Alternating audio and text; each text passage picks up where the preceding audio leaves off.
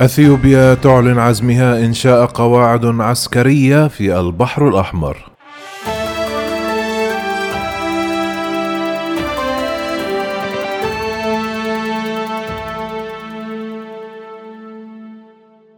أعلن المتحدث باسم وزارة الخارجية الأثيوبية دين المفتي اليوم الأربعاء عن عزم بلاده إنشاء قواعد عسكرية في البحر الأحمر. وقال خلال مؤتمر صحفي في أديس أبابا أن دولا مختلفة تبدي اهتماما بالسيطرة على منطقة البحر الأحمر بإنشاء قواعد عسكرية أكثر من أي وقت مضى كما أوضح أن بلاده تولي اهتماما كبيرا لهذه القضية مشيرا إلى أن الوضع يتغير في المنطقة واصفا إياه بأنه وضع مقلق. وعن قلق مصر والسودان بعد إعلان رئيس الوزراء أبي أحمد أخيرا بناء سدود جديدة. أجاب مفتي بأنه طالما أن بلاده ملتزمة بالقانون الدولي فما المشكلة إذا قال صاحب السيادة على أراضيه أنني سنبني مائة أو ألف سد.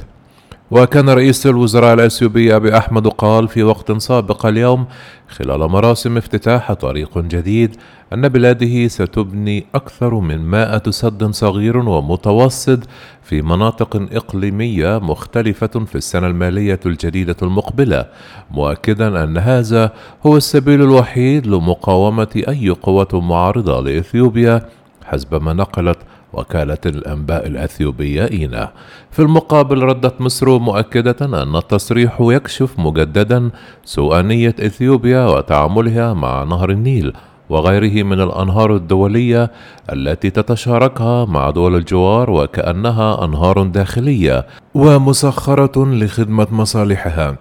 يشار إلى أن خلافا حادا بين دول المصب مصر والسودان وبين إثيوبيا لم ينتهي بعد حول قواعد ملء وتشغيل سد النهضة. فقد أكدت الخارجية الأثيوبية مجددا قبل أسبوع أن الملء الثاني لسد النهضة سيكون في موعده المقرر. والموعد الذي أعلنته إثيوبيا للملء الثاني هو شهر يوليو غير أن مصر والسودان يطالبان بضرورة توقيع اتفاق قانوني ملزم قبل هذه الخطوة. وتعثرت المفاوضات الثلاثية بين إثيوبيا والسودان ومصر بسبب إصرار إثيوبيا على عدم توقيع اتفاق قانوني ملزم والاكتفاء بتبادل البيانات حول السد غير أن مصر قالت أنها تملك البيانات الخاصة بسد النهضة ومن جانبه حذر السودان من آثار سلبية على حدوده حال عدم توقيع اتفاق قانوني حول سد النهضة تلتزم به كافة الأطراف.